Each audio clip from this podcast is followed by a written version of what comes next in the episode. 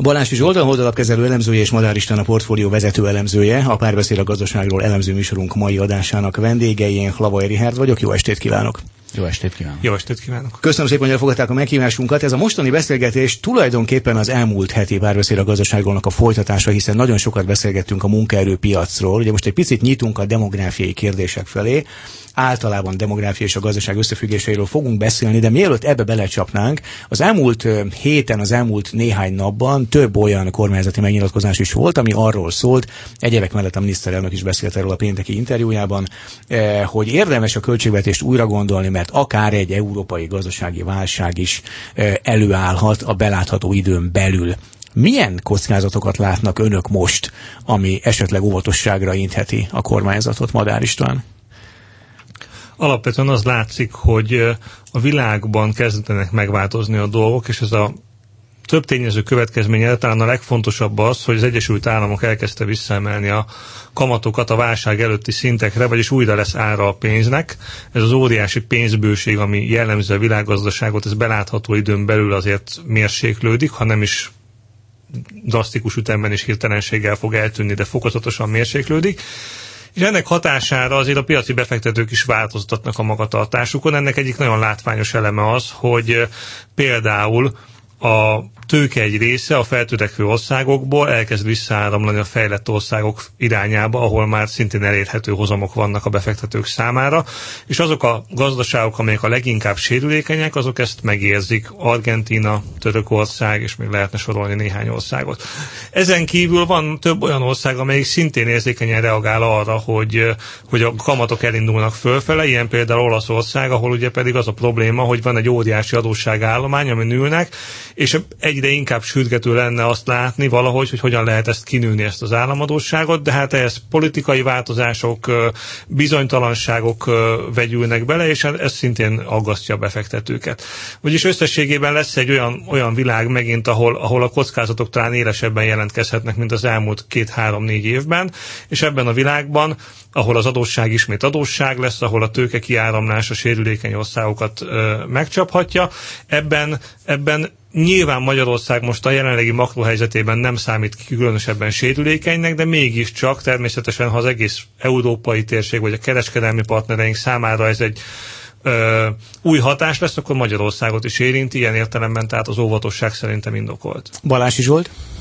Szerintem is, ami leginkább megijeszthette a miniszterelnököt, az az, az olasz, olasz viharok lehettek, hiszen azok, amik most például a magyar kötéhozamokat is alaposan fölvitték. Alapvetően én ennek a fordulatnak határozottan örülök. Tehát a, ebben a műsorban is folyamatosan az, a kormány egyik legnagyobb hibájaként azt szoktuk mi kommunikálni, hogy a prociklikussága, tehát amikor fölfelé megy a gazdaság, akkor nyomja, és ennek az lesz az eredő, hogy amikor lefelé megy a gazdaság, akkor már nem lesz mit nyomni. És talán ebben lesz egy kis javulás, eb, e, hogyha, hogyha a miniszterelnök gondolkodása esetleg megváltozik. Persze rögtön fölmerül, hogy ha már ugye Szabó László kollégám kedvenc példája, hogy József volt az első gazdaságpolitikus a hét bő év, hét szűk év ciklikusságával, hogy ha, tehát ezt nem feltétlenül most kellett volna észrevenni, ezt már négy-öt éve észre lehetett venni, hogy a hét bő esztendő után jönni fog hét szűk esztendő, amire nem árt félretenni. Mire számítanak egyébként, tehát milyen gyors lesz az a változás, amiről Madár István beszélt, hogy milyen gyors lehet az a, az a válság, ami esetleg kibontakozhat? Egyáltalán válság lesz, vagy inkább csak egy kis döccenő Balázs Zsolt? Egyelőre még csak döccenőnél tartunk. Ugye azt, ami ezt a válságot igazán fölnagyíthatja, azok a tőkepiacok reakciói, hiszen az, hogy a kötvényhozamok milyen gyorsan emelkednek, hogy a befektetők milyen gyorsan ijednek meg, leginkább az fogja ezt az egészet eszkalálni per pillanat, mert hiszen reálgazdasági problémák gyakorlatilag az egész világban nincsenek. De ami, amiből probléma lehet az az, hogy milyen gyorsan reagál és milyen hevességgel a, a tőkepiac, és ennek esetleg milyen hátulütői lehetnek később a reálgazdaságra is. Jelenleg szerintem még egész jól abszolválta a tőkepiac, úgyhogy egyelőre csak egy kisebb döccenőnek tűnik. Madár István? Én is azt gondolom, hogy arról azért korai beszélni, hogy itt valami nagy válság közeleg. Kétségkívül, hogy a változó világban ahogy említettem, a sérülékenyebb országok és a sérülékenyebb gazdasági szereplők megüthetik a bokájukat, de az, hogy ez pontosan milyen mértékű lesz, illetve vannak-e olyan tovagyűrűző hatásai mondjuk az elmegetett tőkepiacokon keresztül, ami esetleg egy nagyobb válságot okozna, azt egyelőre nem látjuk. Én azért azt gondolom, hogy akár optimista forgatókönyv mellett még a recessziót is gond nélkül el lehet kerülni. Meg lehet, hogy az egész valóban csak egy olyan piaci zavar lesz, ahol a részvénypiacok évelejéig látott óriási dalia az most megáll, és akár egy-két évig nem lesz ilyen dinamikus emelkedés a tőkepiacokon, kicsit bizonytalanabb lesz a gazdasági környezet, alább hagy a világgazdasági növekedés, de nem kell feltétlenül arra számítani rögtön, hogy itt valami óriási probléma van. De hogyha van egy kedvezőtlenebb világgazdasági környezet, az nyilván a magyar gazdaság teljesítményére is kihat, akár az export teljesítményünkön keresztül. Tehát ilyen értelemben indokolt lehet valóban az, hogy a költségvetés megpróbálja elfoglalni Magyarországon azt a pozíciót, ami egy egyébként egyre inkább a növekedés túlélet szakaszába érkező magyar gazdaság esetében kell, hogy legyen, ez pedig nem egy magas költségvetési hiányú pozíció, hanem egy kifejezetten feszes költségvetési gazdálkodást jelent. Hogy tegyek hozzá még egy gondolatot, hogy ugye ez, ez egy nagyon örömteli visszalépés ahhoz képest, mert hogy ez hogy kezdődött úgy, hogy egy, nekünk egy olyan gazdasági miniszter kell, aki évi 4% növekedést szállít. És nekem ugye ezzel az a problémám, hogy Magyarországon senki személy szerint nem tud évi 4% növekedést szállítani. Kína tudja szállítani az évi 4% növekedést azon keresztül, hogy vásárolja a német autókat, amiket mi összeszerelünk. Hát ennek egy személyes felelősségét keresni nem lehet. És ehhez képest most, hogyha azt, most már, hogyha ugye a kormánypolitikája inkább az felé fordul, hogy valóban nem mi szűrjük a gazdasági növekedés Magyarországon, hanem a globális konjunktúra, akkor szerintem ez egy örömteli fordulat. Ha már itt a gazdasági növekedésnél tartunk, akkor egy picit kanyarodjunk rá mégiscsak a demográfiai kérdésekre, hiszen akárhányszor beszéltünk a növekedésnek a támaszairól és a kockázatairól itt a párbeszéd a gazdaságról mostani szériájában és az első szériában is, akkor mindig szóba került a munkaerőhelyzet, és mindig szóba kerültek a demográfiai kérdések. E, hosszú távon mekkora kockázat ez Európában, hiszen nagyjából az európai országok demográfiai szempontból nagyjából ugyanazon problémákkal küzdködnek, öregszik mindegyik társadalom Európában gyakorlatilag, és a munkaerő látszik Európából elfogyott. Önök szerint ez mennyire súlyos kockázat Európában, Balási Zsolt? Kicsit messzebbről kezdeném ezt az egészet, tehát hogy az elmúlt évtizedek a globalizációról szóltak. A globalizáció arról szólt, hogy a fejlett világ, és így Nyugat-Európa is bevonta a munkaerő piacába először Ázsiát, aztán Kelet-Európát, és most ezek a munkaerő tartalékok kifogytak. Mind Ázsia, mind Kelet-Európa, Nyugat-Európa pedig már régóta. Tehát van egy ilyen rövid távon egy ilyen nagyon feszített munkaerőpiac, amire ez a folyamat, a demográfia, ez rövid középtávon még rátesz egy lapáttal, hiszen a munkaerő, a munkaképes korú lakosság az folyamatosan csökken.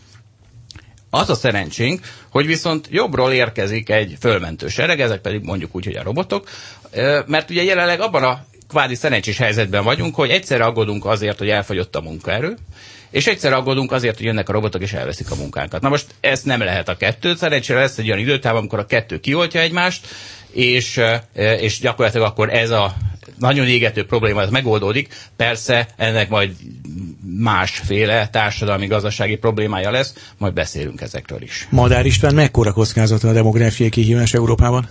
Úgy is fogalmaznék, hogy ez nem kihívás abban az ért, vagy nem kockázat abban az értelemben, hogy nem arról van szó, hogy van egy esemény, ami talán bekövetkezik, talán nem, hanem van egy esemény, ami igenis itt van, itt lesz a következő évtizedekben. A mértékét nyilván pontosan nem ismerjük, hiszen az azért ismerni kéne a következő évtizedek gyerekvállási hajlandóságát, migrációs folyamatait, de azért összességében azt mondhatjuk, hogy az egy bizonyosság, hogy különösen Kelet-Közép-Európában, de akár Európa egészében is, a szerves növekedés, tehát a természetes szaporodás az megáll ezekben az országokban. Európa egészének népessége egyébként is inkább már csak a bevándorlás révén növekszik, és ez valószínűleg meg fog állni, hogy a demográfiai helyzet egyre inkább azt mutatja, hogy, hogy elfogynak a szülőképes korú nők a társadalmakban, és eleve, csökken ráadásul a, a gyerekvállási hajlandóság. Tehát ilyen értelemben egy olyan új világra kell fölkészülni valóban, ahol az a típusú növekedési motor, hogy extenzív módon egyre több munkaerő állítja elő az értéket, a terméket, a szolgáltatást,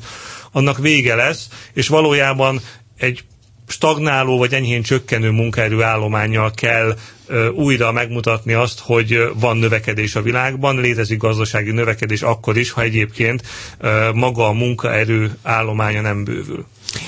Ez a fajta nyomás, amit a munkaerőpiac oldaláról és a demográfiai oldalon jelentkezik, ez felgyorsíthatja azt a technológiai váltást, amiről Balási Zsolt beszélt? Tehát mondjuk azt, hogy a mesterséges intelligencia nem majd 30 év múlva vagy 20 év múlva jelenjen meg mondjuk a német autógyárakban, vagy mondjuk Győrben, hanem mondjuk két év múlva. Madár István.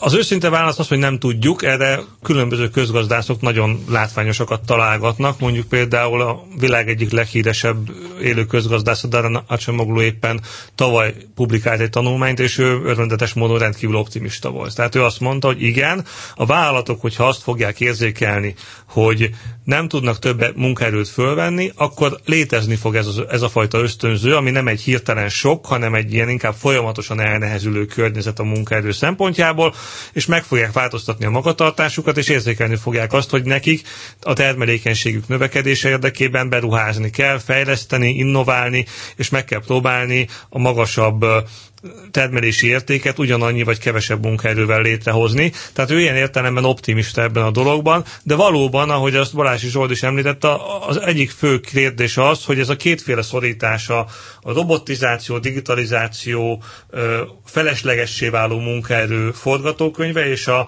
nyakunkon levő munkaerőhiányos forgatókönyv hogyan olvad össze és itt ugye nagyon izgalmas kérdések vannak, hiszen mind a kettő valahol a munkaerő kínálatának és kereske, keresletének az alkalmazkodását ö, veti föl kérdésként, nevezetesen, hogy tudunk-e egy új megváltozott környezetbe ö, olyan munkaerőt találni, aki ebben, ebben a környezetben hajlandó és képes dolgozni robotokkal, digitalizált világban, kellőképpen ö, ö, kiművelt emberfővel és alkalmas gépek irányítására, és a másik oldalon pedig fölmerül a kérdés, hogy ha ez kevesebb embert igényel, akkor létezik-e az a fajta folyamat, ahogy megjelennek új, egészen új ágazatok, szolgáltató ágazatok a világban, amik felszívják a felesleges munkaerőt, ahogy ugye az embernek több lesz talán a szabadideje, és ö, több lesz az elkölthető jövedelme, legalábbis lesz ideje elkölteni a jövedelmet, lehet, hogy megjelennek egészen új ö, területei a világban a, a gazdaságnak, amelyek talán leginkább a szórakozáshoz, vagy az oktatáshoz, vagy az egészségügyhez kötődnek,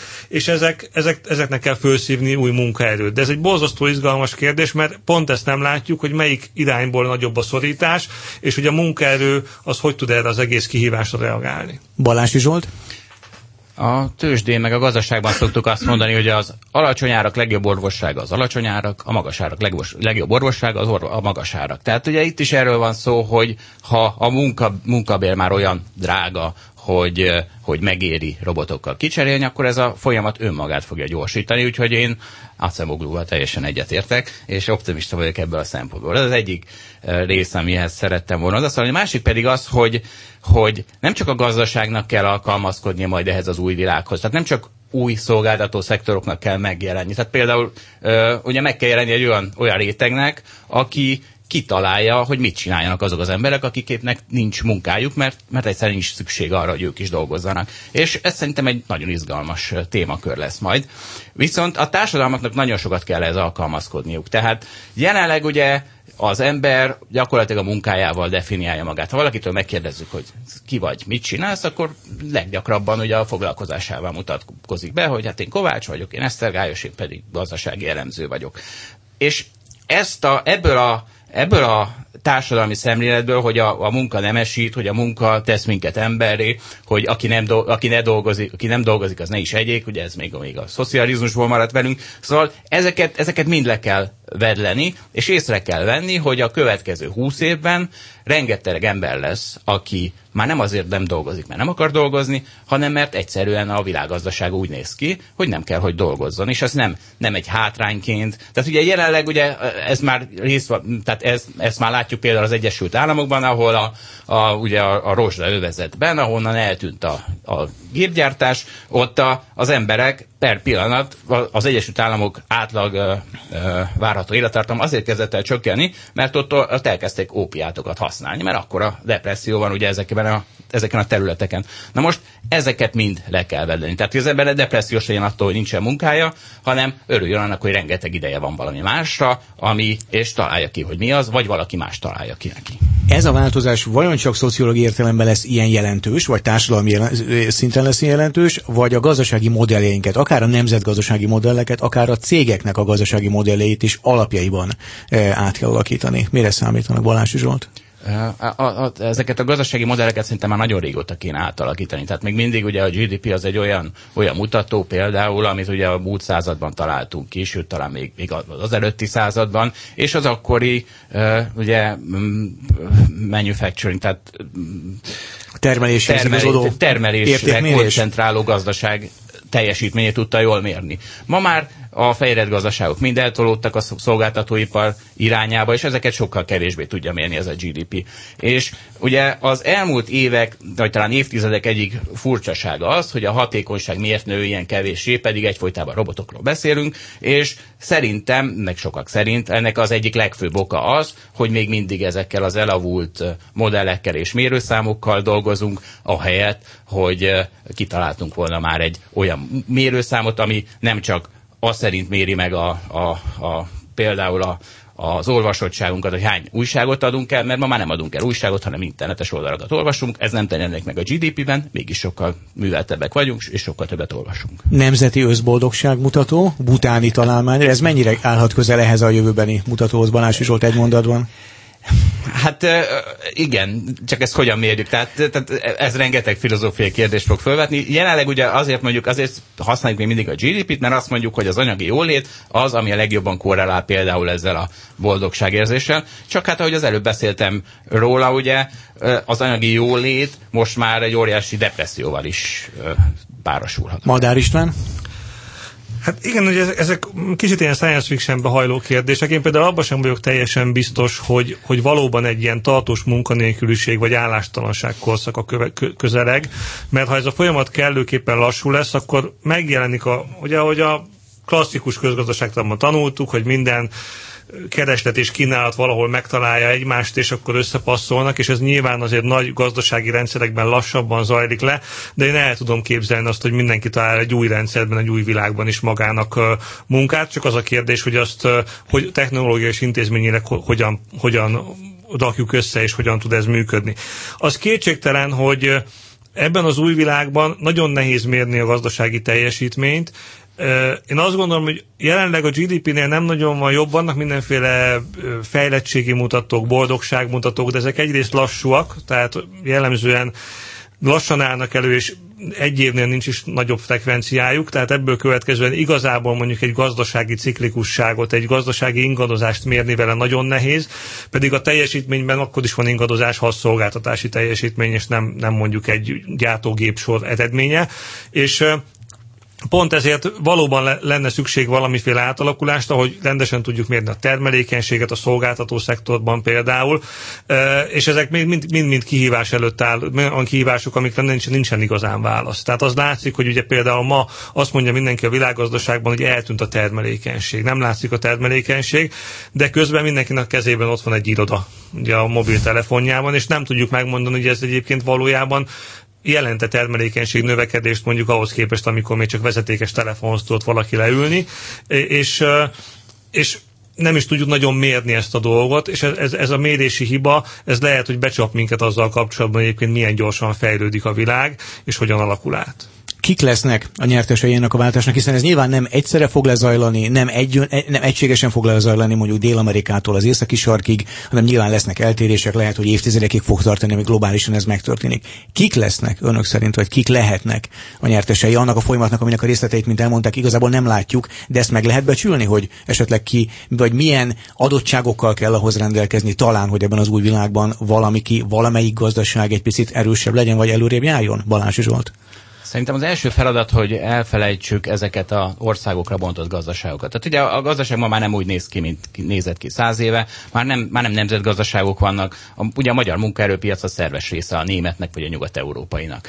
És ezért aztán én, én nem is inkább országokra bontanám, hogy kik lesznek ezek a nyertesei, hanem, hanem inkább társadalmi rétegekre. Tehát úgy néz majd ez ki, hogy ugye ez egy, ez egy borzasztóan pozitív, gazdaságilag pozitív folyamat. Tehát az, hogy egyre többet tudunk termelni, egyre olcsóbban, hogyha ugye itt, itt lesz a, eljön a technológiai szingularitás, akkor gyakorlatilag minden alapanyag költségen a rendelkezésünkre fog állni. Minden borzasztó olcsó lesz, csak nem feltétlenül lesz szükség a munkánkra hozzá.